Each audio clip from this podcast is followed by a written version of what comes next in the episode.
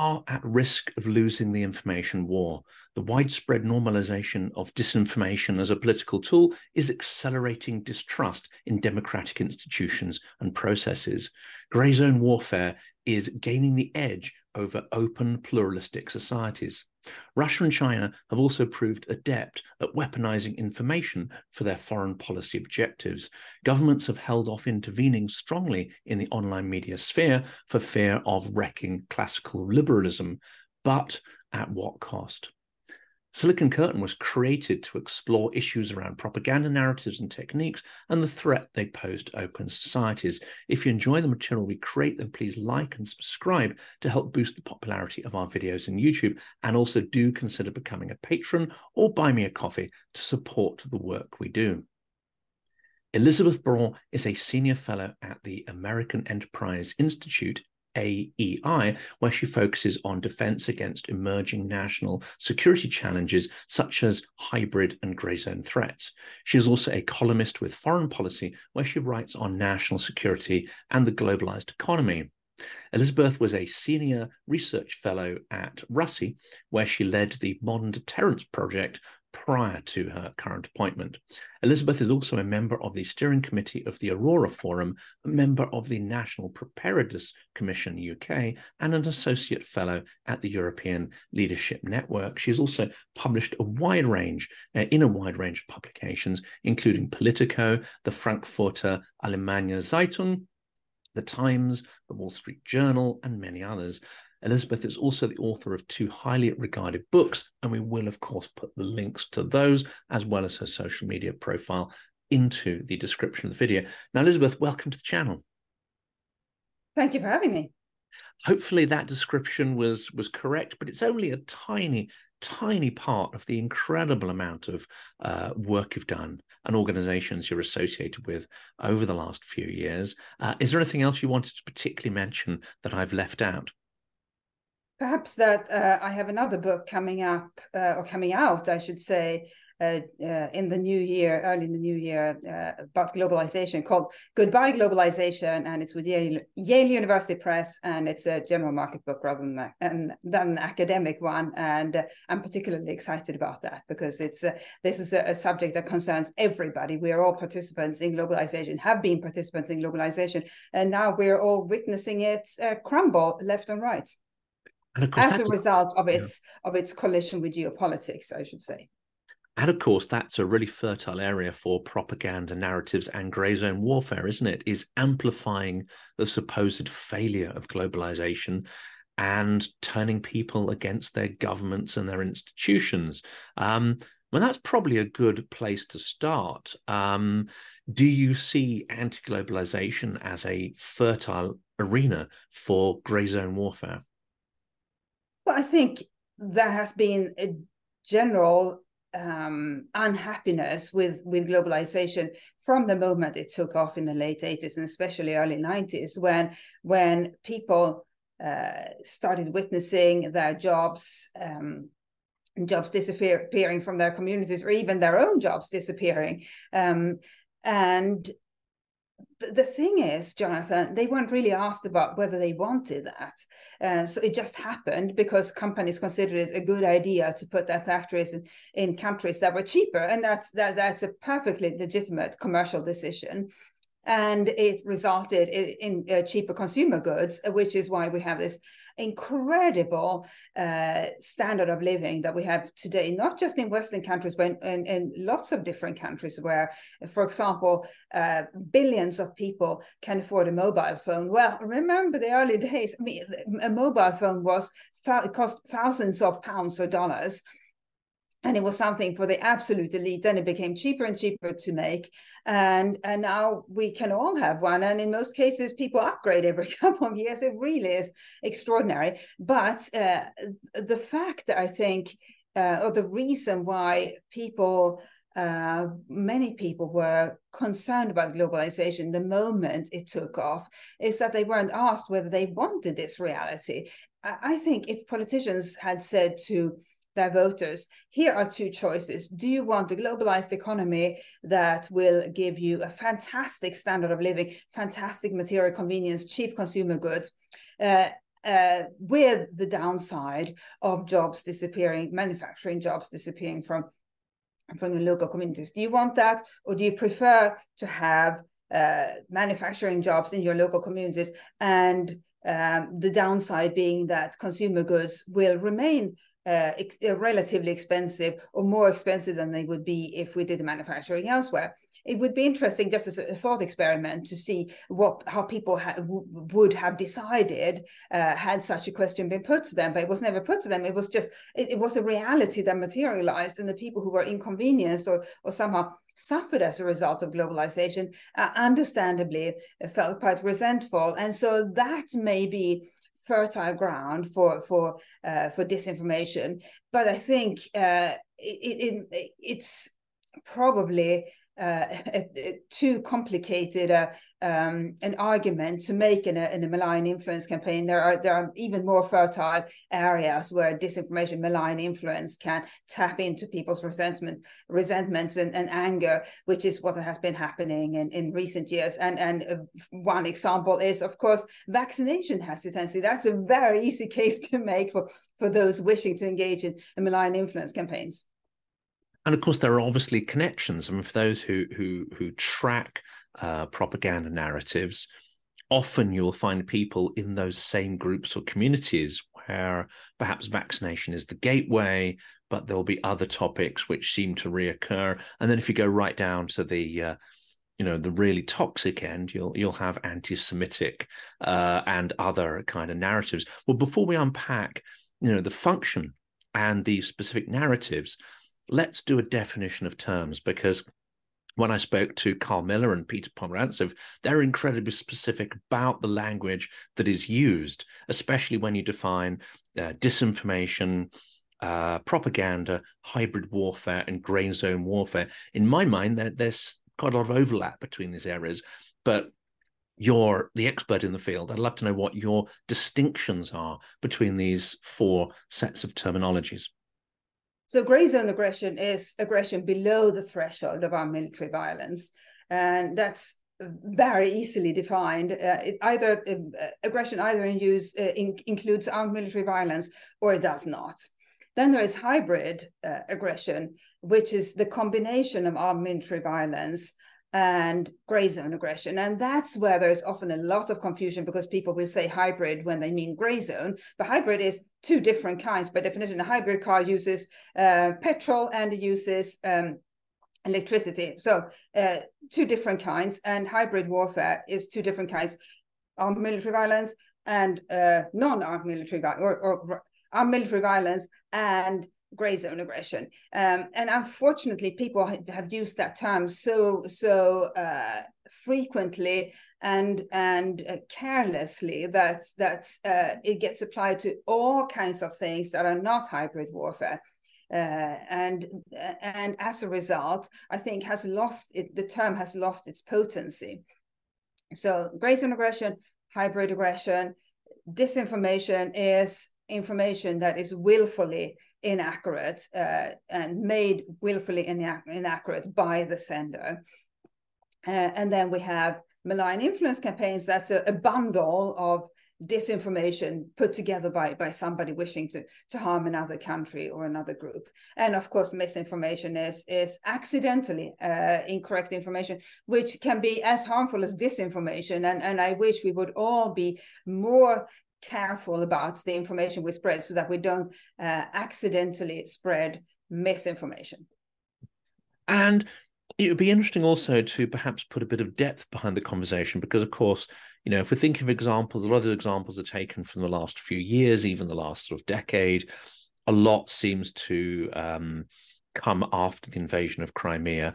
But what is the sort of historical analogies to what we're seeing now? How far back do we go to start seeing grey zone aggression or what can tangibly defined as grey zone aggression as part of, say, either foreign policy or even policy in, in wartime? Would, would the Second World War be the sort of period where you can see it emerge?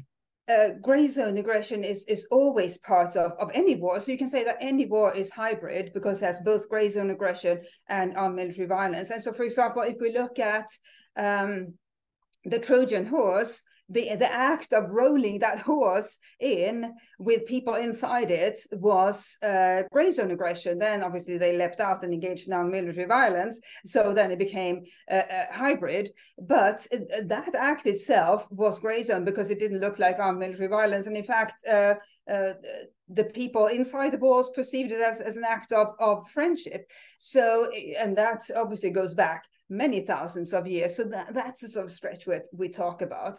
But when we look at gray zone aggression used on its own, um, that's relatively new, uh, not not as a phenomenon because there have, has always been propaganda and and and hostile acts on an occasional basis, but as a concerted campaign against another country, uh, gray zone aggression is relatively new, and the reason for that is that the world is so interconnected, not least thanks to modern technology and indeed globalization, that it's very easy to use gray zone aggression against another country. You can exploit all those interconnected areas and and uh, and be very successful in harming another country without using military violence. And a good example of that is what uh, Russia did just before it invaded Ukraine. It put all these soldiers at the border uh, they were just at the border, not inside Ukraine, and not using violence. They were just there, and they frightened the the uh, business community.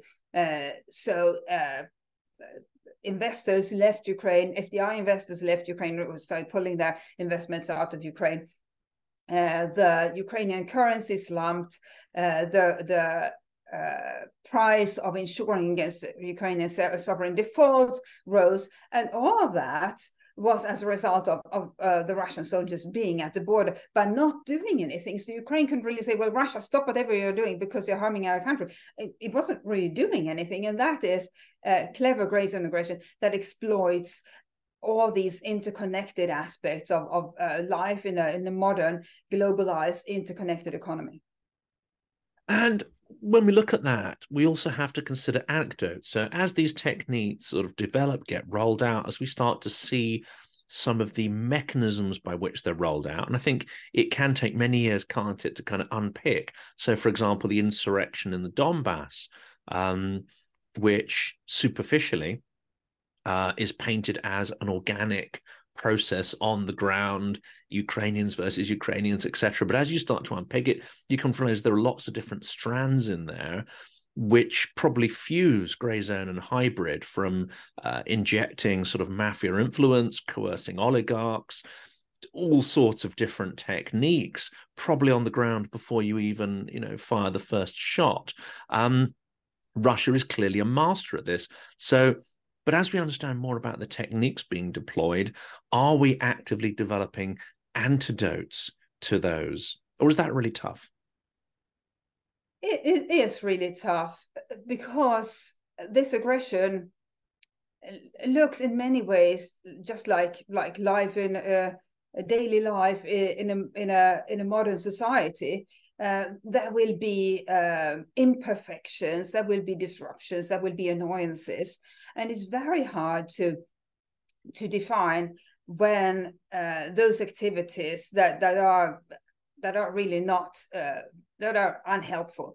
Uh, it's really hard to define when they reach a point where you have to uh, act against them. And so, even if you, as as Ukraine or any other country, even if you can identify a, a particular country as as perpetrating or being behind those activities, uh, is there anything you can do when when they happen uh, pretty infrequently?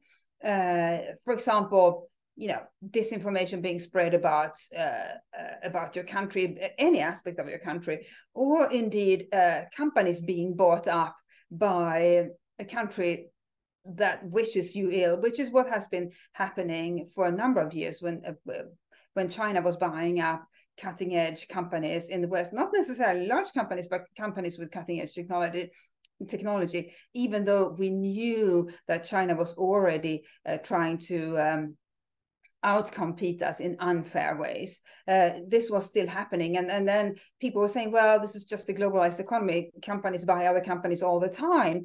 But when does something reach a level where you, you have to intervene against it? And then what is it, what is that intervention? That is the really tricky part because we have to, as, as modern open societies, we have we, we can't shut out every every annoyance, every every uh, negative thing that can happen to our countries and we turn into uh, into states. But what is the level above which uh, uh, we can't we can no longer tolerate that activity? And I think that's what countries are are having to figure out now.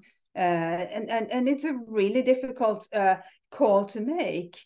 And is it uh, and I've thought a lot about this myself, but and I don't have an answer. Is the level? Is it when somebody loses their life? Is it when um, uh, is it when uh, there is uh, a public uproar against it? What is it? We don't know. Whereas with with military violence, we we know it when we see it, right? And and uh, this it is ag aggression, but yet in a diluted form we have to live with it but what is what is the level of concentration where it's no longer acceptable and we have to intervene against it and then of course the second question is how do we intervene against it mm. and the challenge also must be that when people are talking about autocratic regimes, when they're talking about, you know, our natural enemies, um, and you know, states like North Korea are mentioned, uh, Russia, obviously, China, they tend to get lumped in together. But is it not the case that each of these countries has a slightly different flavor, a different technique of grey zone aggression, and actually it's maybe unhelpful to adopt the same strategy to tackle Russia than, say, China. That's definitely the case. So North Korea is certainly not China, and Iran is is, is a different case altogether. Um, and uh, and then there is Russia, which uh, obviously is is uh, again uh, a unique character. Uh, and what they have in common is that they, they use gray zone aggression and and they're very skilled at using it. But Iran, for example, uses a lot of cyber aggression and is very good at it.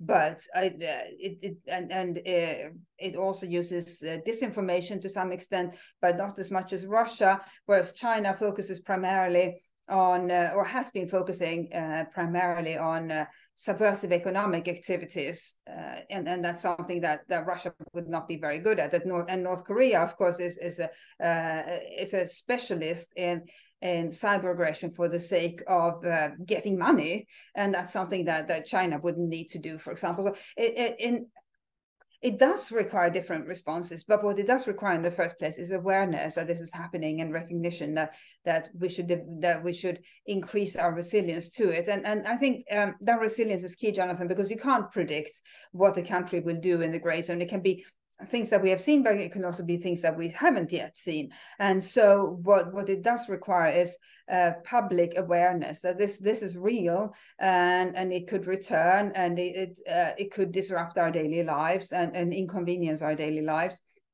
and. Uh, and that everybody has a role in, in, in trying to, to help keep keep their country safe, even if it is just trying to verify information before before you share it. And even if it is if you're a business person looking uh, at your your prospective business partner to make sure that that uh, being acquired by uh, by a company uh, would would not just be commercially uh, advantageous for you but would also be uh, something that wouldn't harm the country. Now, uh, there has been a, a, phenomenal activity in the area of FDI legislation. So, FDI screening, screening of, of potential acquirers of, of Western companies that has been uh, one of the most extraordinary developments I've seen in the past couple of years, where virtually every European country has introduced or amended its uh, its uh, FDI screening legislation to make sure that we we don't lose our best companies to uh, our rivals. But nevertheless, I think it behooves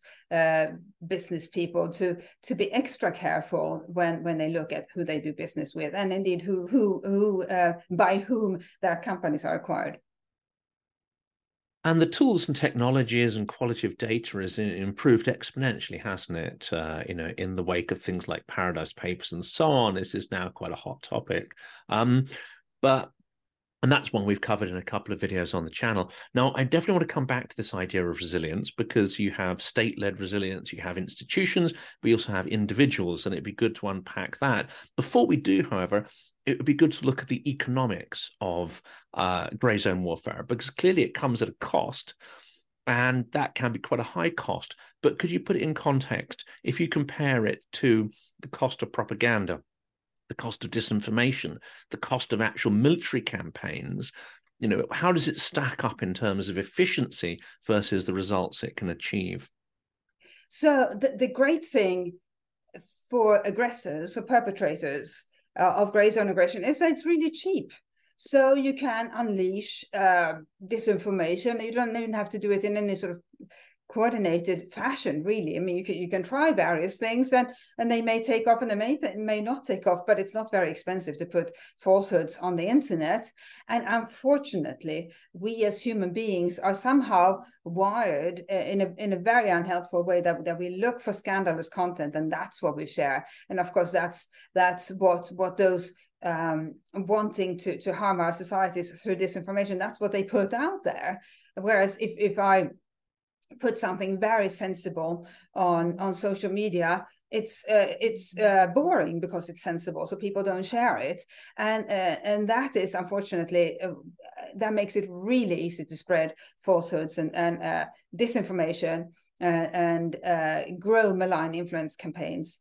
And uh, I don't need to remind you, Jonathan, that that makes it, the fact that we have social media just makes it so easy compared to the old days of of, uh, of traditional media, which, by the way, had uh, copy editors and fact checkers and so forth. So that was yeah, falsehoods or inaccuracies were printed by fairly irregularly. And now, of course, we have social media where there are no copy editors, famously no, cop- no copy editors or fact checkers. So uh, that's where we are. And by the way, the the the fact checking that that uh, the social media platforms have introduced is still only very rudimentary.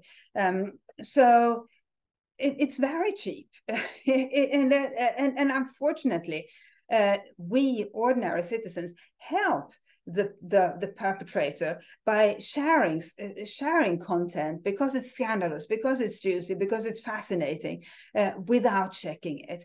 And i think jonathan this is one of the challenges that we have that we as ordinary citizens within our western societies are essentially helping other countries harm our own countries because we are so careless in what we share. And and sometimes we we sort of create not sort of we do create uh, the harm ourselves. And the 6th of january attack on on the on the Capitol was was an example of that people have been trying to find whether it was established whether it was a, a russian campaign and they haven't been, really been able to to uh, to ascertain that that was the case. And and uh, yes there may have been some russian involvement, but Americans, ordinary Amer- Americans, did the bulk of the work because they willingly shared inaccurate information, uh, whether they knew or didn't know that it was inaccurate. Doesn't matter. They should it, that information should have been verified before anybody shared it, but yet people kept sharing it and caused uh, enormous harm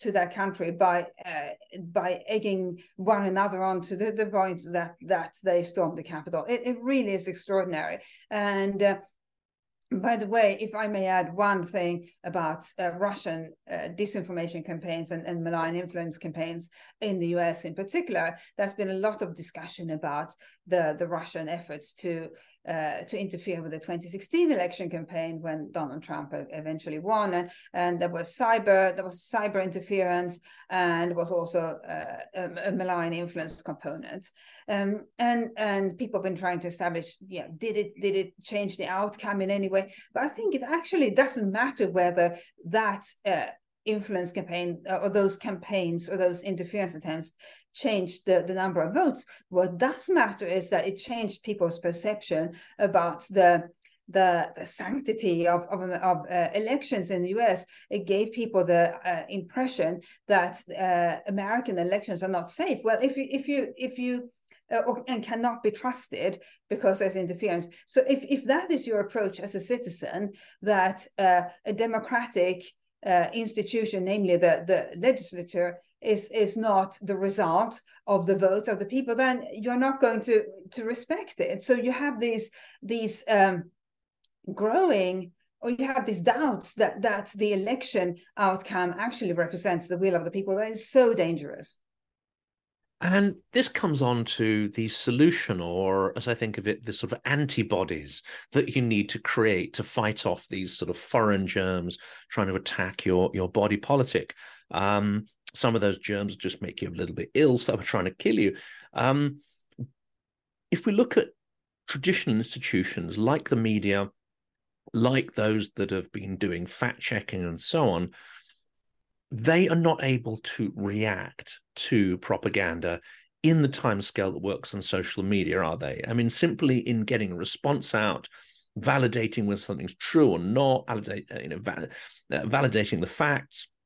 So, for instance, on the Kakhovka Dam incident, appalling media coverage because we don't know. Well, actually, we can have a damn good guess at it, um, and we don't have to sit on the fence. But in social media, it's even worse. It's sort of hyper, hyper real time. That would suggest that open societies with a regulated media are at a real disadvantage compared to um, you know propagandists who are actually given free reign within these same platforms to say and do what they want. This is where the distributed response comes in. And of course, I'm going to drop the NAFO word here.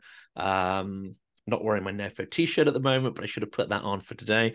Um, this is an extraordinary phenomenon, isn't it? That says, okay, well, let's let's not attempt to do fact checking. Let's not attempt. Let's go in with memes, insults.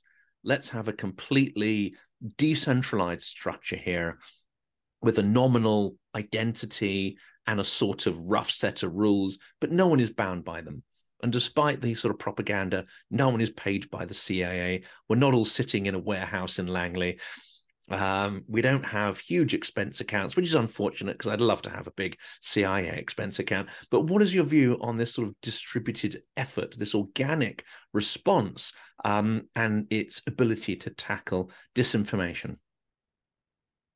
Well, it's laudable that that so many people in so many countries are trying to do their part to to fight Russian, Russian disinformation, and and um, I think anything we can do as ordinary citizens to to help our societies and, and indeed to help Ukraine is is absolutely uh, uh, valuable and laudable, and and um, there is nothing uh, about it uh, to uh, to to uh, there's nothing criticism worthy about it. Um, I do wonder, though, whether in this case it, it contributes to the the the deterioration of the quality of the public discourse um, because it's uh, it sort of plays a, a similar game uh, to to the to, to the Russians, whereas I would argue we, we should we should uh, maintain the high ground and, and let them operate in the gutter um, and and I think that's that's where I worry that it, it leads to this denigration of of of, of the public of of the public discourse, public debate. Um, but then again, how can you criticize anybody for trying to to fight uh, Russian disinformation? And, and, if I may, I just one note on on on uh, on uh, that front. Uh, the disinformation reporters out there who who uh, work full time to set the record straight. That must be the world's most depressing job because they, there is just endless information for them to correct, and they do great work.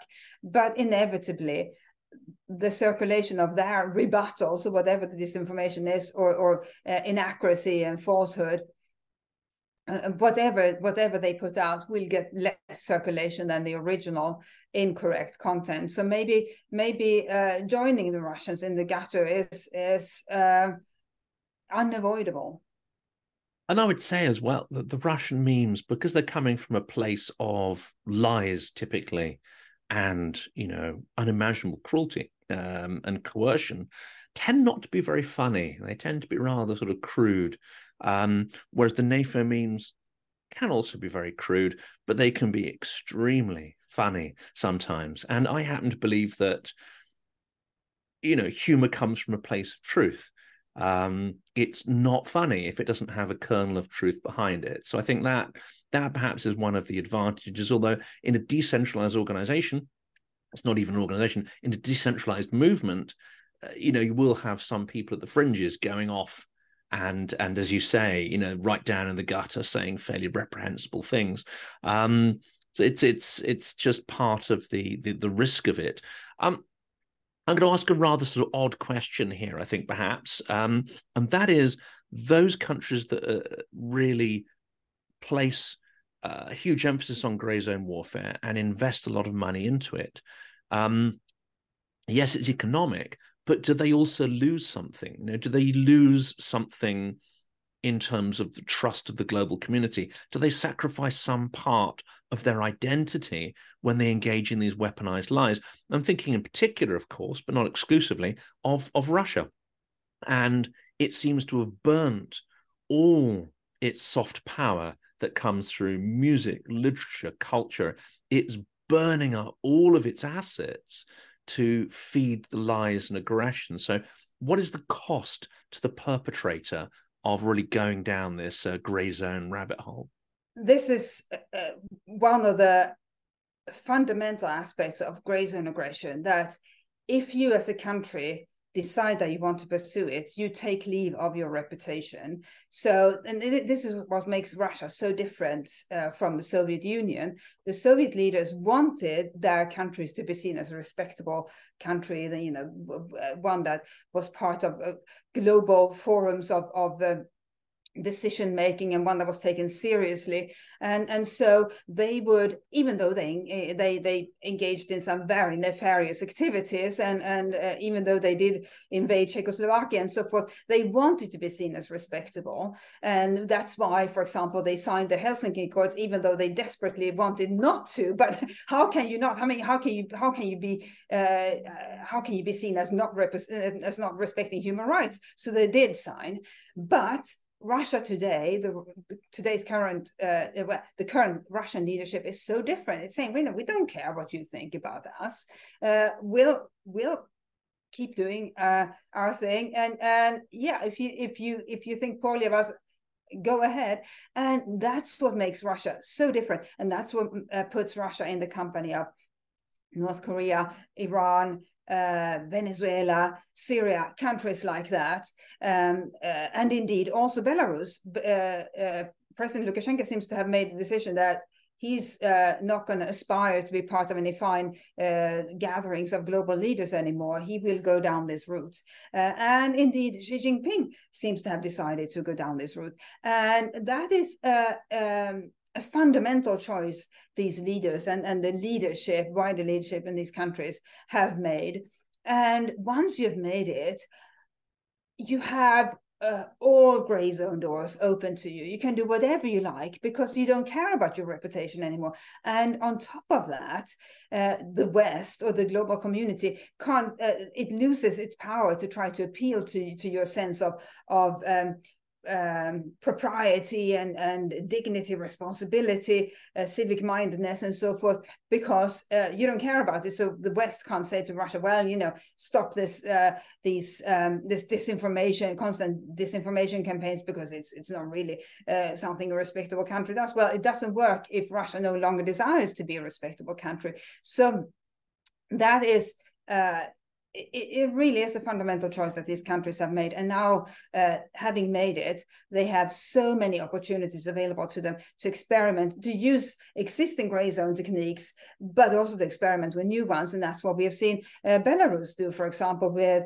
the the um, aviation act of aviation piracy, when it essentially um, forced uh, a, a, commercial flight flying uh, from one EU city to another EU city to uh, um, divert to uh, Belarus and forced it to land there. And, and, we all know what happened. They, the Belarusians arrested a, a, an opposition leading journalist. Uh, and then also, for example, the weaponization of migration that Belarus has been engaging in. That's not something a respectable country would do. But if you don't desire to be a respectable country, nobody can appeal to you to come to your senses.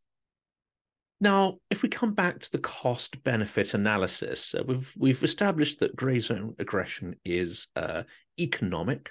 Uh, you can potentially leverage it to um, exert more influence and co- control than perhaps your economy would allow. And we know this is traditional over hundreds of years that Russia tries to project power far beyond its means, far beyond its economic power.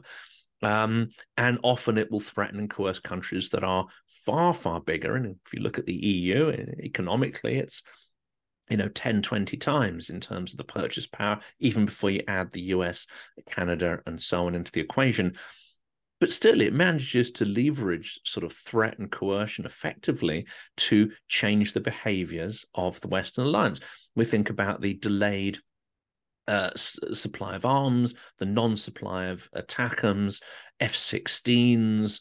You know, this stuff unfortunately does seem to work.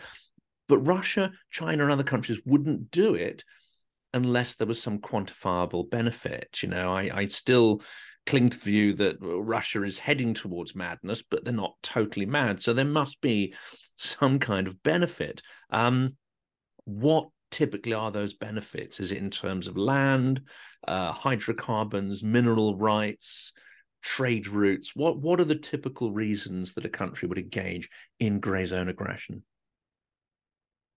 If we think about what matters to a country today compared to what mattered to a country 200 years ago, uh, 200 years ago, the world was was agriculture based. So in order to gain power and prominence, a country needed more land so that it could engage in more agriculture. Today, obviously, we do agriculture very efficiently, with, and we live in a globalized economy where we can uh, trade goods back and forth, inc- including um, including agricultural goods. So what matters today is not so much having more land, and that's what makes Russia's invasion of Ukraine such an aberration. And it clearly has to do with uh, Putin's abs- obsession with with Ukraine, rather than any sort of logical reasons why Russia should need to to uh, to have Ukraine. Uh, uh, disharmony within those countries.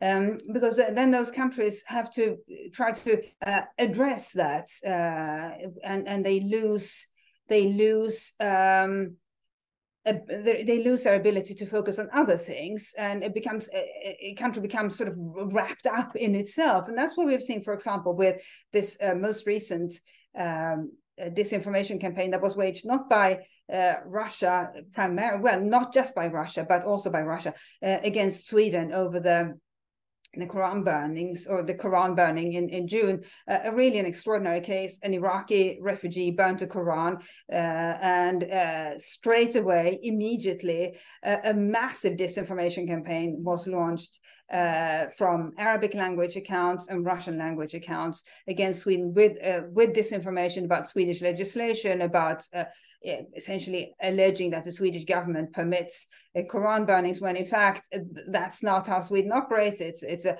it's a, a, it's a procedural matter dealt with by the local police, and there is no such thing as as a Quran burning ban that you could that you could uh, that the local police could could uh, insert. So that disinformation campaign took off very quickly and was clearly coordinated and and then it was established that that uh, the the Iraqi citizen who had burnt the Quran uh, had been uh, he's not just uh, any old refugee in Sweden. He uh, is uh, the he was the leader of a of a, a, militia in Iraq that had strong links to Iran. So all of that will need to be established. What what exactly happened there and and who exactly was behind it? But what it did lead to and what is clear Jonathan is that it caused Sweden a, a, massive, it caused massive harm to Sweden. And the government then had to attend to all these uh, international complaints about it, uh, domestic uh, unhappiness uh, that this was happening and so forth.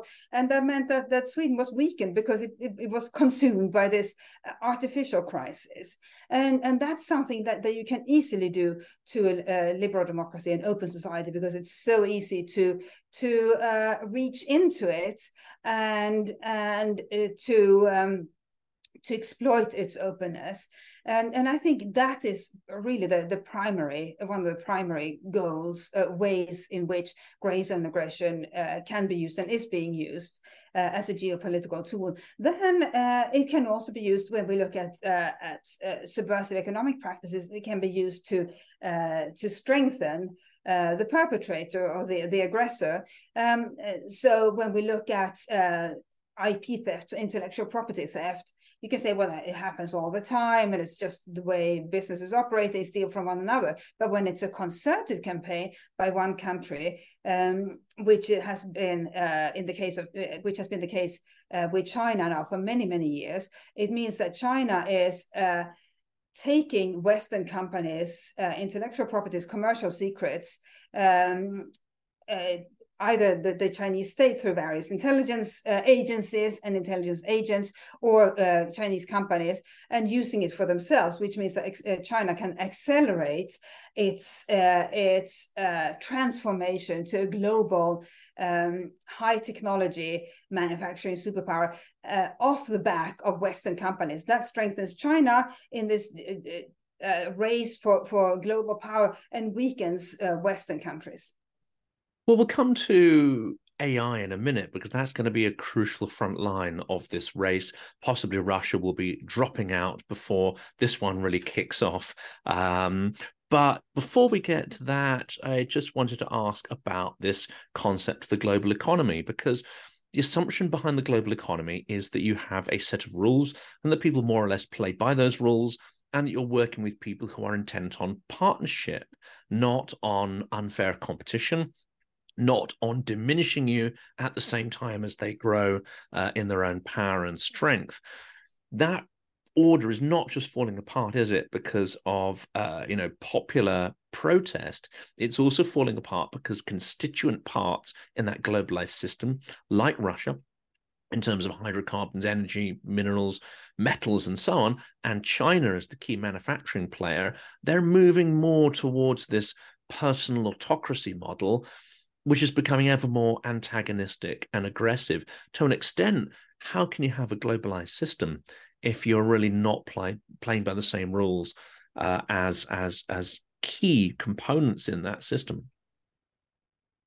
That is in, indeed the challenge, and and the assumption that the West made when when the Cold War ended and, and, and indeed when China started opening up in, in the 80s was that uh, if countries introduce market economies, eventually they'll introduce uh, democracy as well, because these things go hand in hand, because they've gone hand in hand in our countries.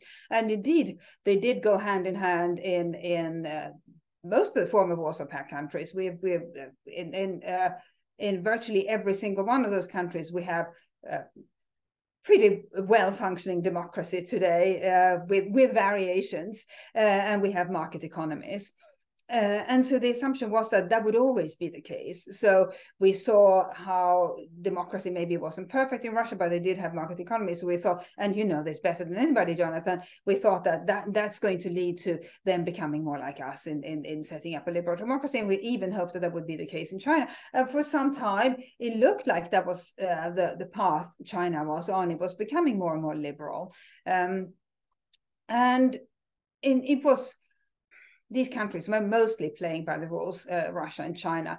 Yes, uh, there were concerns about low level of uh, low levels of commercial crime in Russia and corruptions and uh, corruption and so forth. And in China, of course, there was constant concern about IP loss and the fact that Western companies were forced to relinquish IP to Chinese competitors, and that always bothered them. Um, it bothered them that that uh, that there was IP theft as well, but uh, by and large, things seem to work. And we sort of, the West sort of thought, well, uh, once China joins uh, the World Trade Organization, then uh, it will have to uh, obey by the WTO rules and then it will get better. It never did get better, but it was sort of manageable. But uh, it was only manageable because China was a weaker economy and the companies, China's companies, were not as sophisticated as Western companies. So there was a, a, a big gap between between the Chinese companies and the Western companies. And so they could afford to lose some more IP, whether through theft or, or, or government imposed, uh, government imposed um, agreements. Uh, but now Chinese companies are pretty much uh, are, are, approaching the level of sophistication of Western companies, and now uh, the fact that that uh, IP loss is happening, uh, IP loss from Western companies to Chinese companies, is is all of a sudden that's not so manageable anymore because the the the, the margin between them is too small for Western companies to be able to afford this sort of loss, and and um, as a result, I think we have reached a pivotal moment when where Western companies, in addition to governments, are saying uh, it doesn't work anymore because this rules-based international order that that uh, was thought up after the end of the Cold War, it's really not working. Uh, everybody has to follow the rules to a larger extent, to a more significant extent than is the case today. And if uh, if China in particular keeps being so cavalier about the rules, China, which is uh, uh, the world, sec- world's second largest economy, then it, it's just not going to work. And I think this is this is probably going to be the last question. I could uh, I, I, I got a thousand more questions I could fire at you, but let's uh, let's turn to AI on this one, and let's let's move beyond Russia because it tends to be the main focus. But at some point, at least I assume it will be defeated and um, and go and lick its wounds uh, before it sort of you know starts the next round of aggression. Um, AI, however, is a different um, factor. This could exponentially increase the amount of disinformation uh, and activity within the grey zone. Um, at the same time, we haven't necessarily developed adequate tools and, dare I say, culture to a political culture or social culture either to actually fight it off. How concerned are you about the impact of malicious AI usage? I'm very concerned, and it's it's already beginning to happen. So, uh, very recently, just a few days ago, as we speak, um, there was a, a doctored a deepfake image of Rishi Sunak uh, going around, and a Labour MP uh, retweeted this image uh, uh, very unflattering and, and doctored uh, AI doctored uh, image of Rishi Sunak, and then somebody, a lot of people actually pointed out that it was a deep fake. And this Labour MP said, "Well, how was I supposed to know?"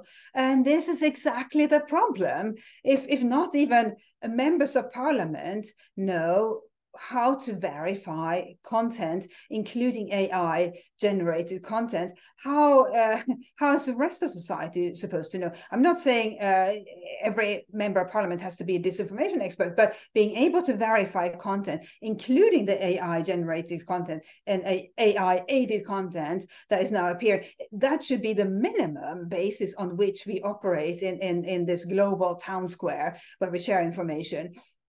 And so I think, uh, Jonathan, if I had my way, public libraries everywhere would offer information literacy courses because they exist everywhere in most towns and and and certainly in in, uh, uh, in cities. And librarians are trusted.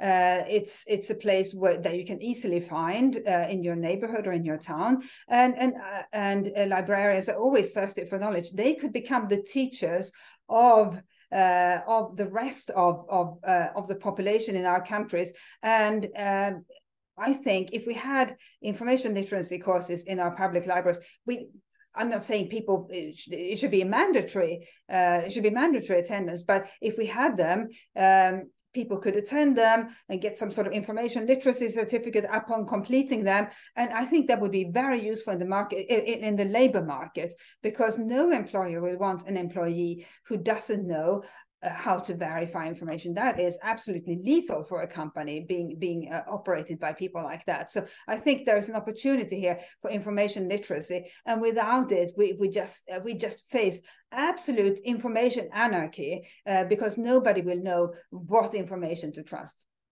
And it's interesting you mentioned that. I mean one of my very early speakers on the channel is a uh, an incredibly inspiring uh, lady called Valeria Kovtun, who runs a uh, organization called Filter, and that's doing exactly you know what you've described there: mass media literacy training, constantly updated for a whole range of different demographics. And I just sort of put this idea out there because working in marketing and uh, and the media, which is my day job, the prospect of what this technology will bring is terrifying you've described a scenario where you have image doctored of Rishi Sunak. That is still a one to many equation because you've produced one asset and you've put it out there and you've convinced a few people. Very soon, these systems will be able to analyze you individually and what you are receptive to, and it will be able to create a deep fake for every single person it's trying to target. It can create a, a million deepfakes with with different uh, narratives. It's become far more pernicious and, and far more difficult to fight.